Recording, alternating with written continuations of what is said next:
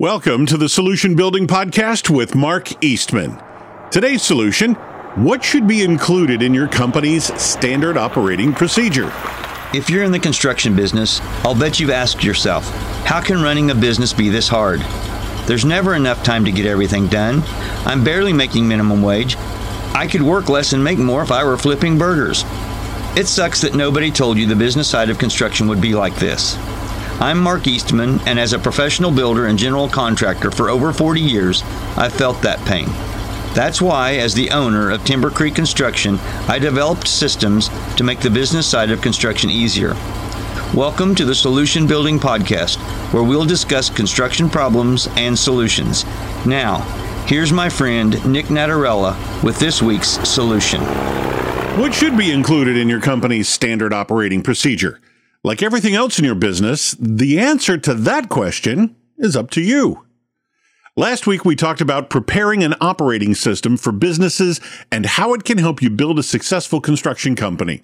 I pointed out that a standard operating procedure is a set of detailed, step by step instructions that describe how to carry out any given process. I discussed that it would allow you to achieve consistent results, reduce costs and increase productivity, create a higher level of standards. This all sounds great, but what does it really mean? Let's break standard operation procedure down as it applies to business. Standard.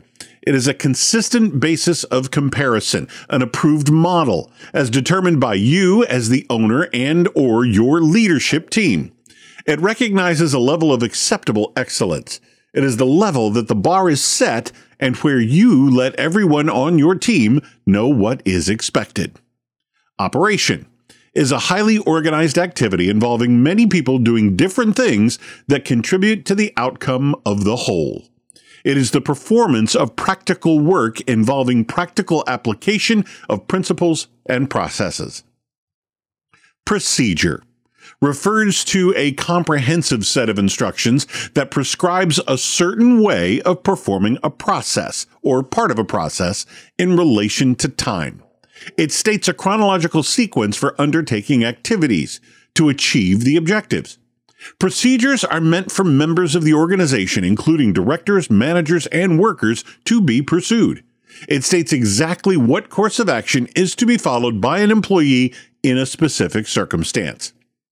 Like everything in your company, you get to decide what and how things are done. Your operating procedures are no different. You get to decide what your standards are going to be, how your operations are going to be organized, what procedures you are going to implement. Constructing your standard operating procedure. Here is a list of things that are typically used in an SOP. Title page. The title, names of people who created the document, dates when the document was created, departments, divisions, or people who will use this document. Table of contents. A table of contents allows team members to easily find sections and areas quickly. Introduction. The purpose and scope of this document. Roles and responsibilities of team members who are involved in the process. Resources and materials that team members will need to complete procedures cautions and warnings related to the procedures used in the process.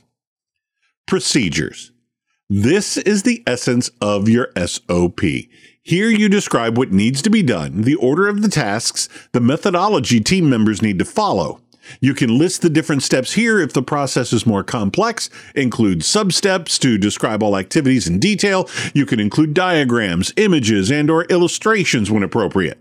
Imagery can be an effective way of explaining how to get things done.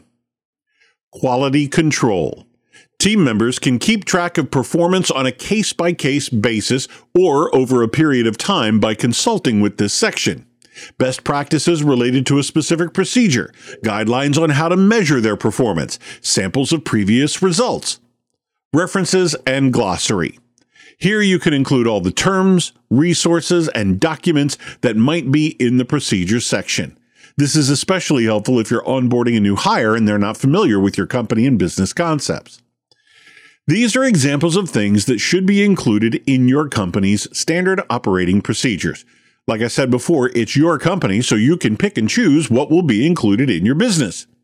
As we go forward on this topic, I will continue to go deeper and provide more specific about how to prepare an SOP for your company. Keep in mind, this process is like every other part of building your dream business. It takes a lot of bricks to build a successful business. Like I said last week, your company's SOP is an important part of the blueprint for building a better business and is one of the tools that we plan to include in the business building toolbox. Thanks for listening to the Solution Building Podcast.